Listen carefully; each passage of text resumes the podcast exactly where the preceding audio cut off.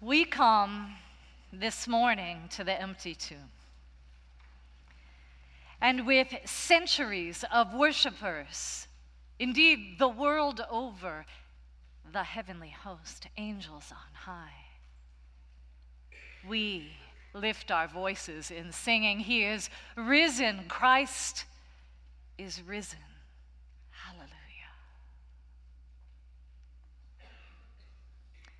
If the tomb were simply empty, it would have been enough. Jesus came to the tomb to bury, to grieve, to hold on to love. She was not seeking Jesus. She thought she knew where he was. If the tomb had simply been empty, it would have been enough. Mary came with devotion and a grief stricken heart to hold on to love. She did not come expecting to see the face of Jesus. She thought she knew what he looked like there.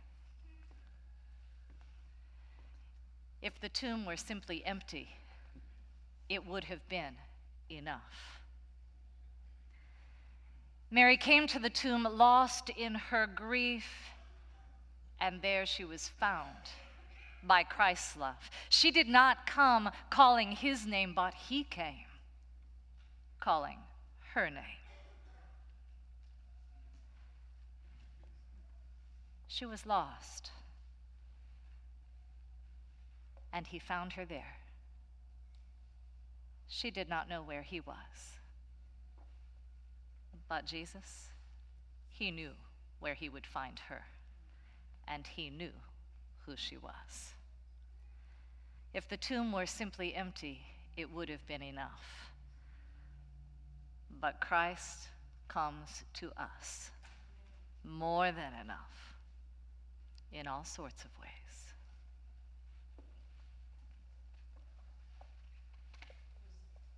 Early on the first day of the week, while it was still dark, that Mary Magdalene came to the tomb.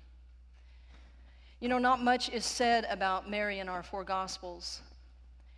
Uh, all we really know from those stories is that she was a follower of Jesus and that she was a strong supporter of his ministry. You actually have to look into the Gnostic Gospels to discover that she was a true companion to Jesus. And she was known as one of the disciples. She was as involved in his life as the others. But the one thing all of these writings agree Mary Magdalene was there at his death. She was there at the tomb, and she was the first disciple to proclaim the Easter message that he is risen. While we don't have that backstory, it is clearly in those last days that we know of her devotion and love and the depths of her care for Jesus. We know it because of how determined she was to stay present to it all. And we also know it by how disoriented she was there in that dark moment at the tomb. You see, days before the Easter morning, she witnessed that bloody, brutal, and violent death of Jesus. She was one of the few who could stand to bear it. And she watched as Joseph of Arimathea claimed the body, and she watched as Nicholas, Nicodemus prepared him for burial. And she watched them put him in the tomb. These pictures certainly were now ingrained in her, in her mind as she was wandering there in the dark by the tomb. For clearly, even sleep had been taken from her. It was there in death and darkness that Mary bumps in to Jesus and stumbles onto mystery. When I was 13 years old, I became a follower of Jesus. I had met a new friend, and when I started attending junior high, and um, she was on my soccer team, and her family invited, actually, her mother invited me to a revival in a stadium. You know, the good old fashioned Billy Graham kind of days I'm talking about here. And somewhere in all of that moment, I found myself gently called. And I took that famous walk down those stadium stairs and went to the front and asked Jesus into my heart.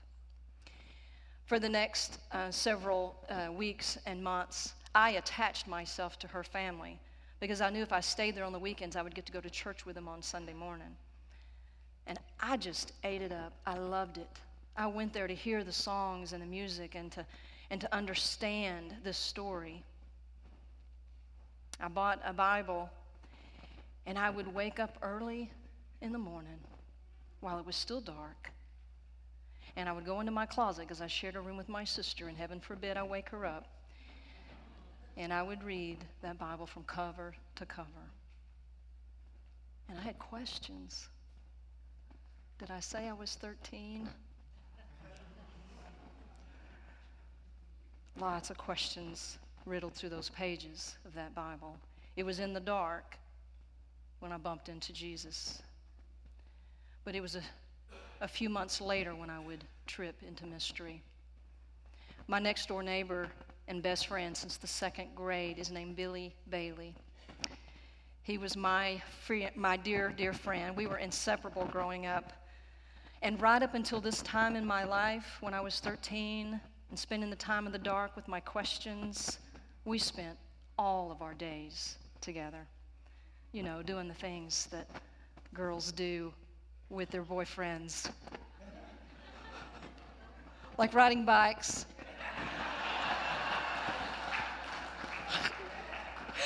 Going to the creek, getting crawdads, digging, digging up worms so we can go fishing all the things that girls do with their boyfriends.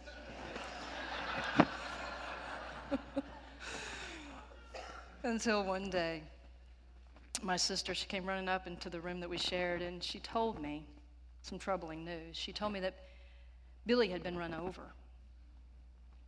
He was on his bicycle and he was racing down our alley to beat his mom, dad, and his sister home from the Braum's ice cream store that was at the end of our street. You see, they were all there to celebrate his parents' 20th wedding anniversary. And the day was tragically interrupted when a car full of teenagers hit Billy head on. You see, unfortunately, there was a fence that lined that alley, and it created the perfect blind spot. And both Billy and that car were simply going too fast for death to not have its day. I really couldn't believe it, the news that she had given me.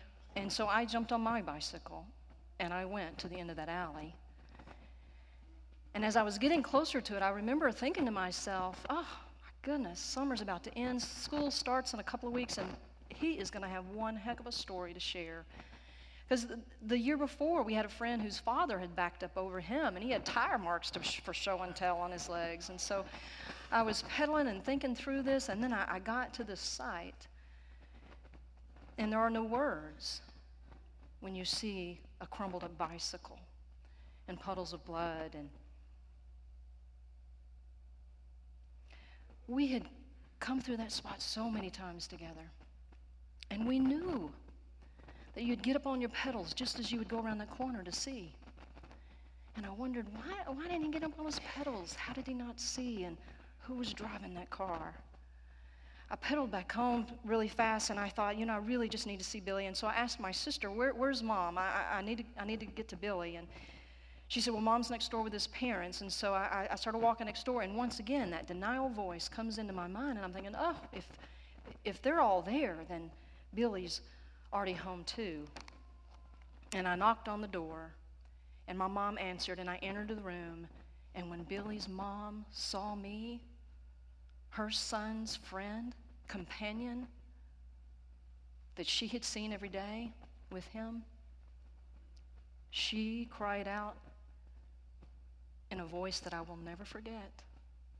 She wailed, My, my baby, my baby, my baby is gone. And she grabbed a hold of me and wouldn't let go. I'd lost my breath. My soul was dumbfounded but my senses were sharp. They say grief numbs you, But I think it simply cracks you open to where you become familiar with every noise, every sound around you. This is where we find Mary on this Easter morning.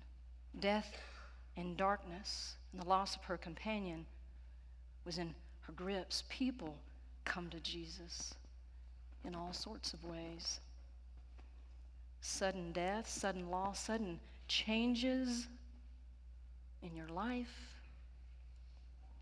certainly can bring with it a path to God. For in these moments, we wrestle. We wrestle in that dark place. Death, loss, grief, and unanswered questions, they can be the very path that break us through any quiet resolve that we may follow into with God. And instead, we, we wrestle for our own answers,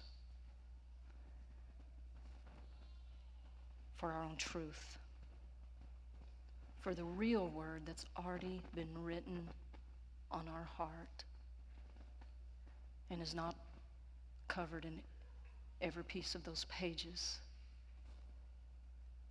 It is in these places that we establish our own relationship with the companion. While I was in the dark, I looked up and knew and noticed that I was not alone. I discovered God who stayed present with me, companion with me in the most intimate of my experiences. And this friend understood. And like Mary, it was in this place when our intellect failed us that we began to understand what you can only experience. That Jesus is present, the tomb is empty, and love always wins. I tripped on the mystery and drank from the rock. Hallelujah. I have seen the Lord.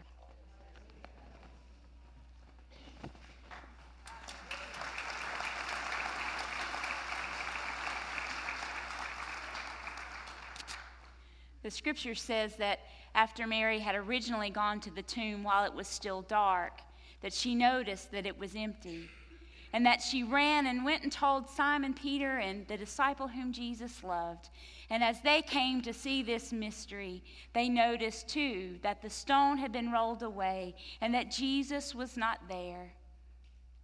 But the scripture says the disciples returned to their home. But in verse 11 of John's gospel, John says, But Mary stood weeping outside the tomb. She had obviously come back for the second time. And I believe partly she was confused, as Reverend Janice had said, and she was just simply wondering. But I believe also she came out of a sense of duty and obligation. For Mark's gospel reminds us that Mary and two other women had brought spices so that they might anoint Jesus' body. You see, it was customary in the first century for relatives to visit the deceased body for several days after a person's death to anoint that body with oil and spices, since the Jews didn't embalm their dead during those times. So Mary returned to the tomb. And as part of her civic duty or perhaps her familial obligation, to anoint Jesus' body. But more than that, I believe that Mary returned to the tomb because this was all she knew. This was where Jesus was. It certainly was where she left him. Isn't that what we do? We return to the graveside of our deceased loved ones because that's where we left them, right? One year ago to this very day, on April the 8th, 2011, my family and I returned to the grave of my mother, whom we had buried just the previous afternoon. And like Mary, we too came out of a sense of duty and obligation. But more than that, we came because that's where we left her. And honestly, we didn't know what else to do. We had gathered by her bed six days prior, and for the next 48 hours, we waited with bated breath until she took her final one. But as custom over the next several days, we spent those times accomplishing the necessary tasks of getting her final things in order, constructing her obituary, planning her funeral, writing her eulogy, and accepting the condolences of hundreds of family and friends and well wishers amidst our grief. The day after the funeral, all that necessary formality was over, but our mourning was not. We knew of nothing else to do but to go and stand by her graveside because in our grief stricken minds, this is where she was. It was certainly the last place we'd seen her. Like Mary, we returned to the place where we had laid our loved one to rest. And like Mary, we all stood weeping beside her grave. Those were some excruciatingly difficult moments. And we had finally had enough my family and I made the long, painful, almost torturous walk back to our car. And it was then that I overheard my father, who had spent every day of the last 64 years with this precious woman who lay resting in her grave. I heard him reach over and say to my niece Megan, who was helping him walk back to the car, I wish we didn't have to leave her here. Imagine that I began to weep again. That's not hard for you to fathom. Death is so hard. Death is so painful. Death is so final. Or is it? Mary, whom in the midst of her grief and tears, heard one whom she had assumed to be the gardener call her by name. He said, Mary. And in that instant, she recognized the familiar voice. It was Jesus. Jesus had done just what he said he would do. And he rose again. He had risen. Jesus was alive. Our very faith hinges on this fact of the resurrection that God is able, and that God is able to do. And God is able to do far more than we could ever think or imagine and that in all things, in all things, God works everything together for our good, even death. Much like Mary heard Jesus, I heard the Spirit speak to me as I made my way back to the car. And the Spirit, in the most reassuring, gentle way, reminded me this isn't the end for your mother. Just as the grave wasn't the final stop for Jesus reminding me again of what I already knew to be true from Paul's first letter to the Thessalonians, where he says, We do not grieve as those without hope. The message puts it this way First off, you must not carry on over them like people who have nothing to look forward to, as if the grave were the last word. Since Jesus died and broke loose from the grave, God will most certainly bring back to life those who died in Jesus. Our very faith hinges on this matter of the resurrection. God does what God says God will do, and Jesus is alive. Like Mary, we each come to the tomb in our grief. And as a result of Jesus' resurrection, we now leave the tomb with hope. For this tomb, which was once occupied by our Savior, is now empty and serves as a reminder to all of us gathered here today that there is hope beyond the grave. Death never again has the final word in our lives. Oh, death, where is your sting? Oh, grave, where is your victory? Death is swallowed up in victory. Thanks be to God who gives us victory through Jesus Christ our Lord. Like Mary, I came to the empty tomb amidst my grief, and I found hope. I have most assuredly seen the Lord.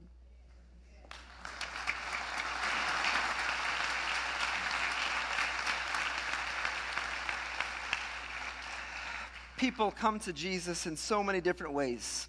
Some come in the dark, some come weeping, and still others find a way to come cracking a smile. people always seem to notice that I am a person who likes to smile. You're always happy, Michael. Why are you always happy? I don't know, I just am. But there are times in my life when my smile on the outside did not match how I felt on the inside. My college years happened to be one of those times. You see, in college, I began to wrestle with certain Christian traditions that I was taught in some of my older former churches. How many have former churches? Absolutely. I began to deal with images of Jesus that I inherited from others. Now, you may know some of these other images of Jesus. Fire and brimstone Jesus. Have you heard of that one? I like to call this one insurance salesman Jesus. The world is going to end soon, so you better get your fire insurance. You know that Jesus? The Jesus who's a spokesman for a particular political party. Or maybe you know the Santa Claus Jesus, who's always looking to see if you've been naughty or if you've been nice. And then you take it a step further and you see Big Brother, creepy Jesus. Always watching your every step, whether you're in the bedroom or the bathroom, right? These images of Jesus were more about caring for my afterlife rather than impacting my real human life in the here and now. And as I received and carried around these traditional images and ideas in my life, these images of Jesus, they began to condemn me. You see, the Jesus of my college years condemned me for having a small glass of wine, condemned me for voting for progressive political parties, condemned me for watching rated R movies, not even Schindler's List, for Pete's sake. The Jesus of my college years condemned me for questioning the idea that a beautiful newborn baby is somehow evil, is somehow depraved, and somehow full of sin. The Jesus of my college years condemned me for loving someone of the same gender, also for just being me. Even though I was always smiling in front of my friends, in front of my family members, in front of my colleagues, on the inside, you see, I was torn up. I was unhappy. I was frustrated. These images were killing me. I literally felt like dying, like I was the one being crucified. I don't know how many times I would walk down to the school parking lot and go to my car, open the door, and just sit in it. Sit, and I would cry and cry and cry. Full of shame, I cried. Full of pain, I cried. I cried that hoping my days ahead would not be all the same. And then, like Mary Magdalene, amidst darkness and amidst weeping, I found myself needing to release everything that did not affirm me as a child of a loving God. And so, what did I do? I had to stop clinging to what my former churches believed about Jesus. I had to stop holding on to those images that only served to destroy and limit my life. It was as if Jesus was saying to me, like he said to Mary, Do not hold on to me, do not cling to me. That's what those images were saying. And so I released those hurtful images of Jesus. And what did I do? I began to embrace a Christ of my own experience. And as I did so, I began to smile, not just on the outside, but on the inside yet again. And as I resurrected the affirming Christ presence within me, I began to see a different Jesus. I saw a Jesus who touched the untouchables. In Scripture, someone who loved those who were not supposed to be loved. He reached out to outcasts. He affirmed every person he met as a blessed child of a loving God. He personally, one on one, gave hope to the hopeless. He gave life to those who had no life. And Jesus did not condemn or tear, tear, down ordinary people. He energized, he awakened new life in everyone he encountered. You see, he resurrected people's lives wherever he was, even before Easter. You see, Mary in our story, she sees Jesus. Jesus calls out to her, and she wants to hug Jesus. She wants to cling to Jesus. She wants to hold on for dear life. You see, she wants to cling on to the idea that resurrection solely happened to Jesus. But Jesus corrects her. Do not cling to me. Do not hold on to the idea that resurrection is all about me. You see, I truly believe that the message of the Easter story is not that resurrection happened to one person 2,000 years ago, that person being Jesus. No. The message of the story, in my eyes, is that resurrection does still happen today, every day of our lives. And when you stop accepting the Jesus that other people tell you about, and you actually start experiencing the Christ who lives within you, then you are showing that the resurrection is alive and well today. When you feed the poor, when you help out your neighbor, when you give to community organizations and churches like ours, you are making resurrection happen in the lives of so many who need it. And when you, in your own life, when your life circumstances have simply worn you out, you feel as if you've been dealt the short end of the stick for all too many years, when you feel you cannot continue to go on anymore, and yet you somehow draw courage, you draw strength, you draw will from within to breathe new energy into your life and to somehow keep on carrying on, then, like Jesus, my friends, you are experiencing resurrection. Even when you stand in the face and fear of death, and you look at it and you can say, not even the grave can have the last word in my life. That is the power of the story of resurrection. People find Jesus in all sorts of ways. Me, I had to release the Jesus that was given to me and resurrect Christ's presence from within. I have seen the Lord.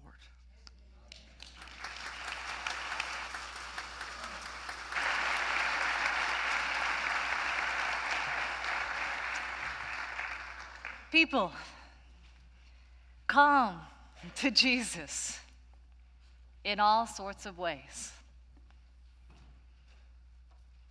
You may be stumbling. You may be bumping into grief. You may be tripping through rocks all around you. You may think you know answers. You may think you have none. You may know Jesus' name and you may not. This day, we proclaim the good news. Indeed, Christ is risen, and even more so. No matter where we are, no matter how we are, and no matter who we are, people come to Jesus all sorts of ways, and people of God, Jesus knows your name. And Jesus knows where you are. And it would have been enough that the Christ has risen from an empty tomb. But our God is more than that. Our God has called each of us by name. Let us celebrate this day in the light, listening that we might hear it. Christ is risen and is with you. Alleluia. Amen.